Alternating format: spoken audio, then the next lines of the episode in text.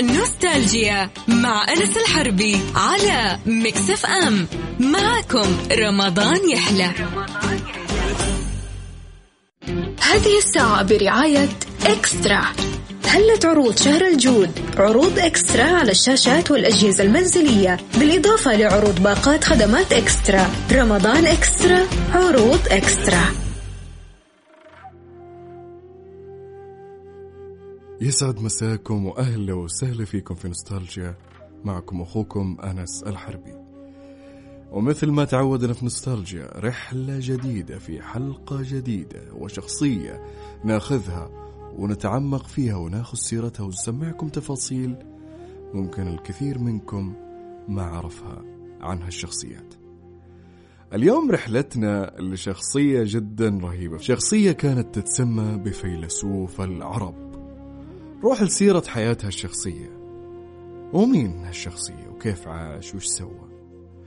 هو أبو يوسف يعقوب بن إسحاق بن الصباح بن عبد الرحمن بن محمد بن الأشعث الكندي. ولد في مدينة الكوفة سنة 184 للهجرة. كان أبو إسحاق الكندي أمير على الكوفة. وتنتهي سلسلة أجداده إلى عرب قحطان. وكان آل يعقوب يسكنون في قصر الأمارة اللي كان يقع خلف الجامع الكبير. توفي إسحاق بن الصباح الكندي والد أبو يوسف يعقوب في أواخر عهد هارون الرشيد وكان عمر شخصيتنا حوالي ست سنوات. بعد وفاة أبوه أخذت أم يعقوب أسرتها ورجعت بهم إلى دارها في الكوفة. وفي هالمكان شهد الكندي سنين الصبا على قولهم الأولى نشأته. ومع أن الكندي قلنا كان يتيم وأبوه توفى وعمره ست سنين إلا أنه كان من أغنى أغنياء الكوفة. فمثل ما ذكروا المؤرخين أنه كان يسكن في بيت كالقصر وله حديقة كبيرة وأنه كان من أبناء الملوك لأن أبوه كان أمير على الكوفة. تعلم الكندي في سنين صباه الأولى ما يتعلم كل صبي مسلم ذاك الوقت. القرآن والكتابة والنحو واللغة العربية والأحاديث النبوية ومبادئ الفقه وكثير من الأشعار والفصاحة وأصولها الفصاحة واللغة العربية الصحيحة. فكانت هذه أساسيات كل طفل في ذلك الزمان. وكانت الدراسة في الكوفة في ذاك الوقت يعني بعد ما تتعلم هالأشياء أنت حر في أي مجال تبي.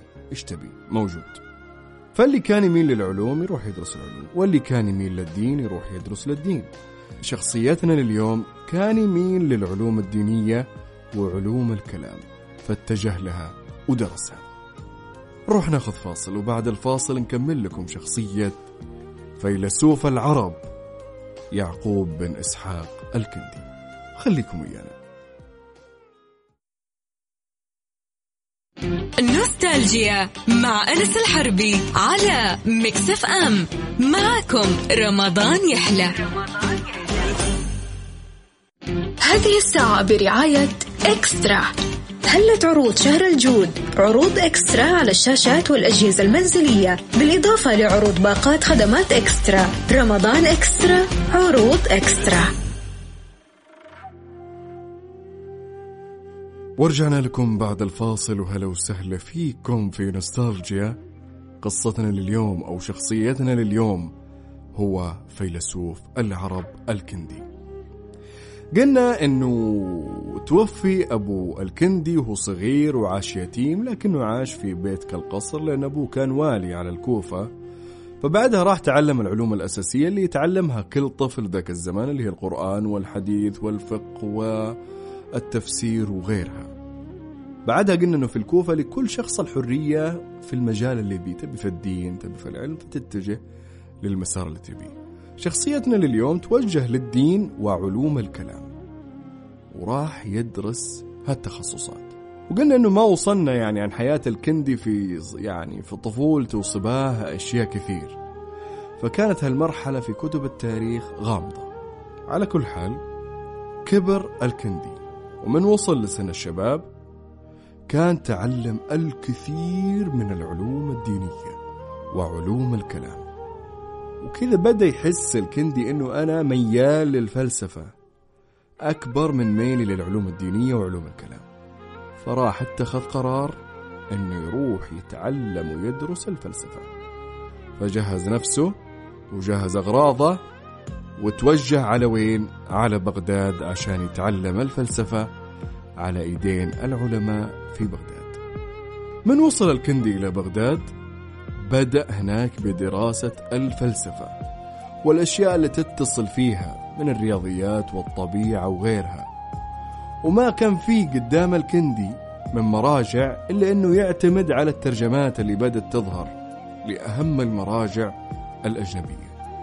فأخذ يتابع أجزاء الكتب وشارك في نقلها ثم تلخيصها. وجالس يشتغل عليها ويفسر الألغاز الموجودة فيها. فبعد وقت استطاع أنه يدرس كتب أرسطو اللي في الفلسفة والمنطق والطبيعة والسياسة وكتب ما بعد الطبيعة يعني. جالس يتعمق في كتب أرسطو ويشرحها على قولهم تشريح فصفصة إلين حفظها كلها وبعدها الكندي بعد ما انتهى من الفلسفة توجه للطب. درس الكندي كتب أبقراط وكان ميال لها لأنها دائما تقوم كتب أبقراط على العلاج الطبيعي. وبكذا أتقن الكندي علوم الطب المرتبطة بالعلاج الطبيعي. وانتقل بعدها في الرياضيات واللي نبغ فيها الكندي.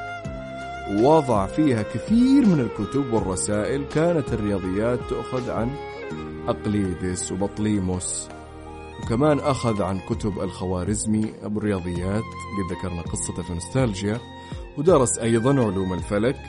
كان الكندي يعتبر أن تعلم الرياضيات والفلك ضرورة لابد منها. بغض النظر عن تخصصك هذا شيء مهم وأساسي أن لازم تدرسه. الفلك والرياضيات فدرسها كلها.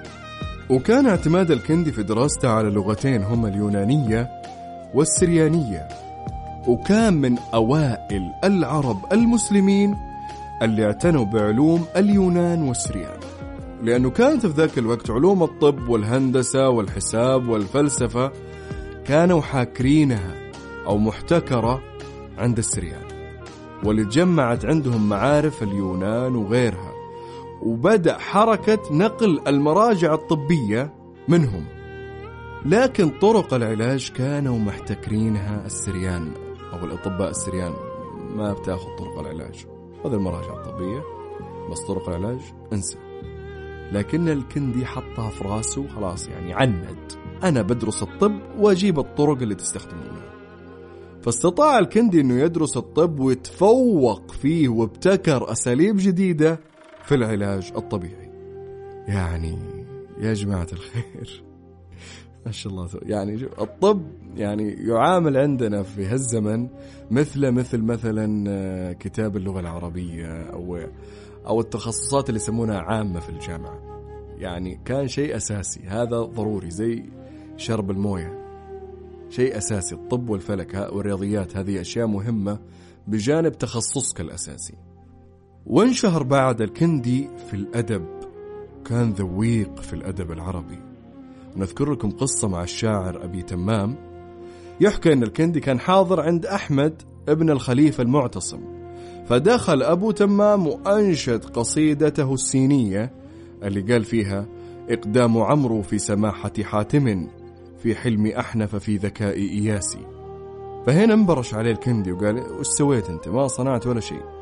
فسأل أبو تمام كيف؟ قال الكندي ما زدت على أن شبهت ابن أمير المؤمنين بصعاليك العرب. فضلا على أن شعراء دهرنا تجاوزوا بالممدوح من كان قبله. وقال ألا ترى قول العكوك في أبي دلف؟ رجل أبر على شجاعة عامر بأسا وغبر في محيا حاتمي. فهنا أبو تمام يعني زي اللي احتقر فارتجل بعدها قال لا تنكروا ضربي له من دونه مثلا. شردوا في الندى والبأس فالله قد ضرب الأقل لنوره مثلا من المشكاة والنبراس. هنا الكندي أعجب بما قاله أبو تمام. وعندما طلب أبو تمام من ولد الخليفة أنه تكون أنه يكون والي فناظر ولد الخليفة في آه، على الكندي فقال للكندي ولوا فإنه قصير العمر لأن ذهنه ينحت من قلبه. ففعلا كان كما قال الكندي. نروح ناخذ فاصل وبعد الفاصل نكمل لكم شخصية فيلسوف العرب يعقوب بن إسحاق الكندي. خليكم ويانا.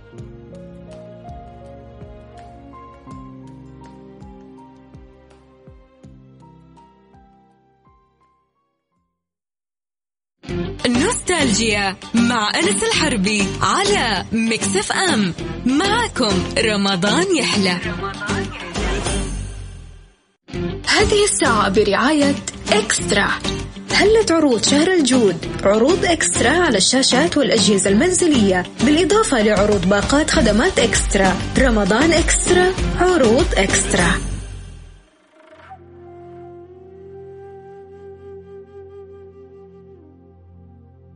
ورجعنا لكم بعد الفاصل وأهلا وسهلا فيكم في نوستالجيا. قلنا شخصيتنا لليوم هو فيلسوف العرب يعقوب بن إسحاق الكندي. ذا صيت الكندي في بغداد وعرف الكل تفوقه في يعني معظم العلوم يعني أكثر علوم كان متفوق فيها. واشتهر بين طلبة العلم والمعرفة وكان عنده مكتبة ضخمة واللي أطلق عليها الكندي الكندية. المكتبة الكندية. وصل الكندي إلى مكانة ملحوظة لدى الخليفة المعتصم بالله. فأعطاه أو أوكل له تعليم ابنه أحمد تثقيفه. فعلم وثقف جميع العلوم اللي كان يعرفها الكندي. كثر الحساد واللي يبون يسقطون الكندي. يبون يبعدونه يعني أنت كل مالك تقرب من الخليفة. وين بتوصل؟ فشدوا حيلهم الوشاة وقاعدين يحاولون يشوهون سمعة الكندي أمام الخليفة المعتصم لكنهم فشلوا حتى جاء حكم الخليفة المتوكل. ومن وصل الخليفة المتوكل للحكم نجح الوشاة بالوصول للي يبونه ووشوا وشوهوا سمعة الكندي عند الخليفة المتوكل. ومن بين هؤلاء الوشاة اللي ذكرهم التاريخ هم العالمان محمد وأحمد أبناء موسى بن شاكر عالم الفلك. تمكنوا من إثارة الخليفة على الكندي مما دفع الخليفة أنه يوصل أنه يضرب الكندي. ضربه مد يده عليه وأباح مكتبة الكندي اللي سماها الكندية. يعني خذوا منها اللي تبون تبون تحرقونها تبون تاخذون الكتب براحتكم. فهنا استغل هالوشاه اللي هم العالمان أحمد ومحمد أبناء موسى بن شاكر عالم الفلك وراحوا إلى دار الكندي أو مك... اللي فيها مكتبة الكندية وأخذوا كل الكتب الثمينة للكندي. كان هالاثنين يعني لهم سوابق في الوشاية. فمرة من المرات أسقطوا سند بن علي هو عالم فلكي يهودي اعتنق الإسلام على يد المأمون واشتهر في عهده. هذول مع أنهم عالمان وأبناء عالم عظيم اللي هو موسى بن شاكر لكن شوهوا اسمهم ولطخوه في التاريخ. حسد للمكانة اللي وصلوا لها منحوبة يحكى أن الخليفة المتوكل يعني رغب بحفر النهر المسمى باسم الجعفري كفرع من نهر دجلة. وما حصل الخليفة إلا أحمد ومحمد اللي هم الوشاة ذول قلنا العلماء اللي يعطيهم هالمهمة. فأخذ محمد وأحمد هالمهمة يعني بشكل جاد ويعني بنسويها بنسويها. وقاموا يهندسون ويسوون ويحطون لكن ما حالفهم التوفيق في هالمهمة وأخطأوا في حسابات ارتفاع النهر. فجعلوا بداية النهر أخفض من بقية النهر. وهالشيء أدى إلى عدم تدفق المياه. فحاول محمد وأحمد الدفاع عن أنفسهم قدام المتوكل فأرسل الخليفة المتوكل من يستدعي سند بن علي لاستشارته في هالموضوع في هالمصيبة في هالكارثة اللي سووها الاثنين. ومن جاء آه، سند بن علي قال له الخليفة ما ترك هذان الرديان شيئا من سوء القول إلا وقد ذكراك عندي به وقد أتلفا جملة من مالي في هذا النهر. فاخرج إليه حتى تتأمله وأخبرني بالغلط اللي فيه. فإني قد آليت على نفسي يعني أعطيت نفسي عهد. إن كان الأمر على ما وصف لي فوالله سأصلبهما على شاطئ هذا النهر. فخرج سند بن علي وكان مرافقه محمد وأحمد. فقعدوا يستعطفونا ويطلبون الرحمة. يعني معترفين إنه إحنا ارتكبنا كلام قلنا عليه كلام وكان غلط ويعني ومن حسد وإحنا نعترف بالخطأ. فقال لهم سند والله إنكما لتعرفان ما بيني وبين الكندي من العداوة والمباعدة ولكن الحق أولى بأن يتبع. أكان من الجميل ما أتيتماه من أخذ كتبه؟ والله لا ذكرتكما بصالحة حتى ترد إليه كتبه. يعني قال أنتم عارفين اللي بيني وبين الكندي من العداوة والبغضاء وإن ما نواطن بعض. لكن من سبيل الاعتراف ترى اللي سويتوه فيه هذا مو جميل. أخذت كل تعب هالرجال وصادرتوه. الكتب اللي قاع عكف عليها طوال هالسنين حرمتوها منه روحوا وردوها له. أولى من أنكم تصالحوني. فراح محمد وأحمد وشالوا كل كتب الكندي ورجعوها له. وأخذوا منه رقعة تنص على استلامه لآخر الكتب اللي كان يبيها أو كانت له. وبعدها رجعوا إلى سند بن علي على أمر النهر. فقال لهم أن الخطأ يعني بعد أربع شهور بيتصلح منه يفيض نهر دجلة. وإني بروح على الخليفة بقول إنكم ما خطيتوا. عشان يبقي على حياتكم ولا تسوون مثل هالفعايل. تشوهون سمعة الناس وتكيدون المكائد للعلماء. أنتم علماء ما يصير هالكلام. وبالفعل مثل ما قال سند بن علي من فاض نهر دجلة جرى الماء في الجعفري. وانتهى الأمر. نروح الفاصل يا جماعة ونرجع نكمل معاكم قصة فيلسوف العرب الكندي. خليكم ويانا.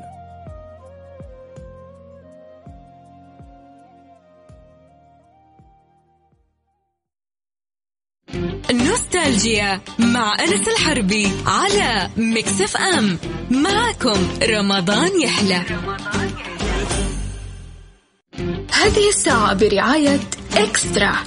هلت عروض شهر الجود؟ عروض إكسترا على الشاشات والأجهزة المنزلية بالإضافة لعروض باقات خدمات إكسترا. رمضان إكسترا عروض إكسترا.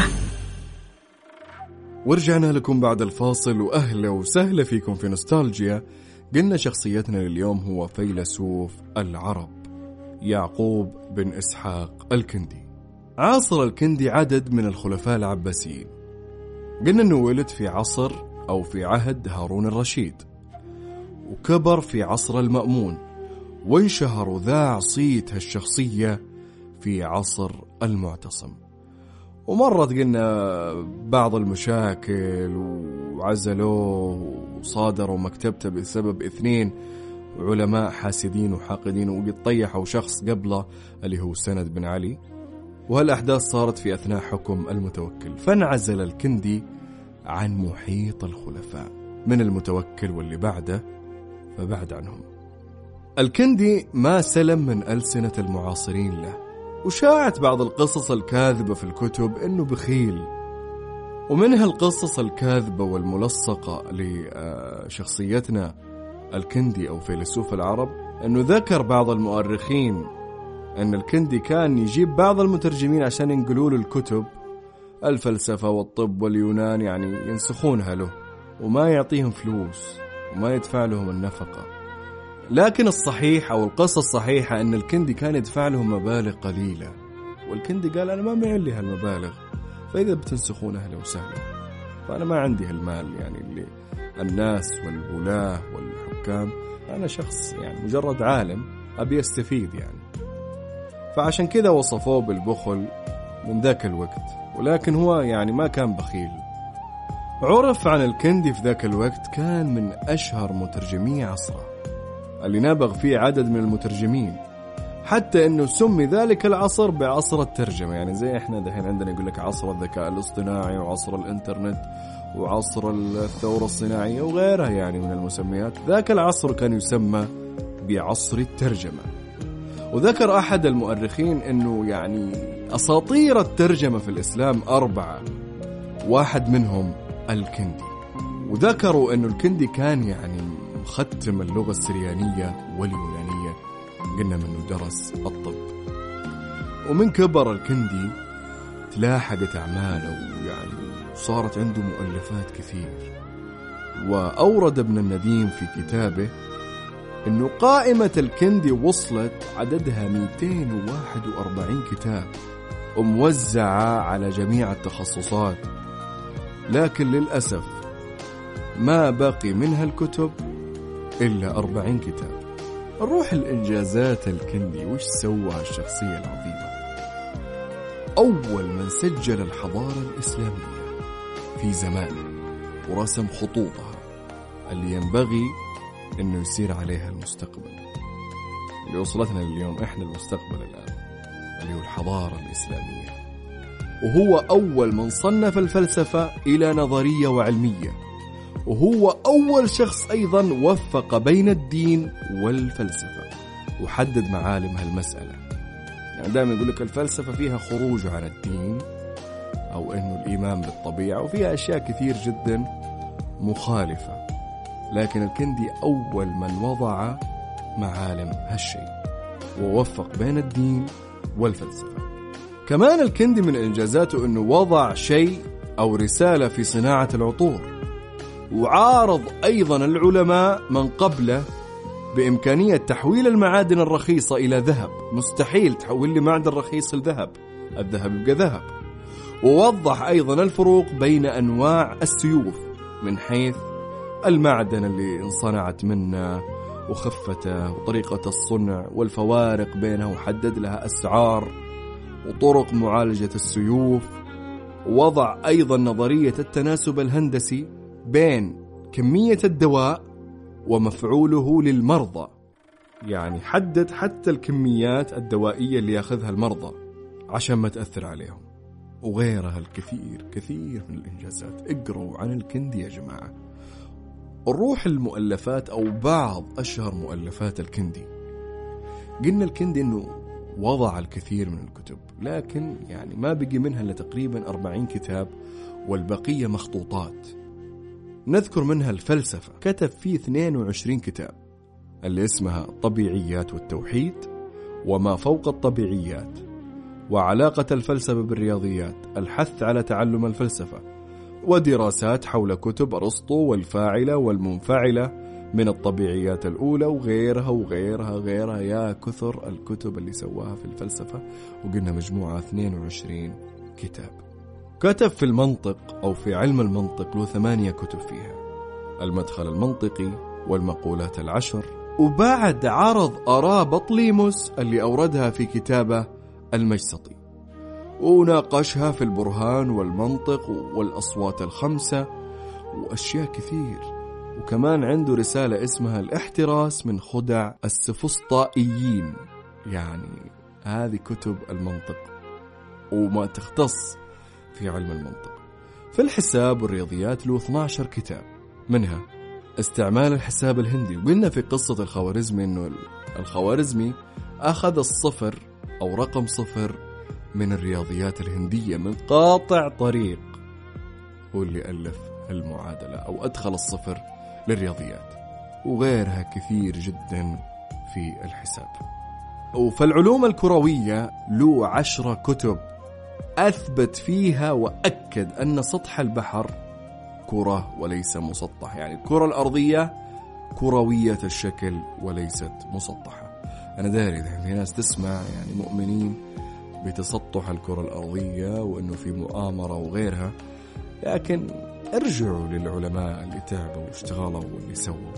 كثير ناس أثبتوا كروية الأرض. يعني مستحيل واحد في يوم وليلة يقول لك الأرض مسطحة. من آلاف السنوات يجي شخص في يوم وليلة يقول لي الأرض مسطحة. لا يعقل هذا. طيب نكمل. راح العلم النجوم وألف فيه 18 كتاب. الهندسة ألف فيها 23 كتاب. والفلك 15 كتاب. الطب ألوفي 22 كتاب. تكلم فيها عن الغذاء والدواء وتكلم فيها عن الأدوية تكلم فيها عن الروائح اللي تأثر على الجسد وعلة الدم والجذام وغيرها وأعراض عضة الكلاب. واكتشف علاج أيضا للنقرس والطحال ورسالة في صنع الأطعمة. كيف تسوون الأطعمة المفيدة والأطعمة اللي تسبب الأمراض يعني حتى في التغذية في ذاك العصر اشتغل عليها. وغيرها يا جماعة كتب كثير جدا في علم النفس خمسة وفي السياسة 14 كتاب والعلوم الطبيعية 15 كتاب. يعني قاعد نقول مجموعها 241 كتاب.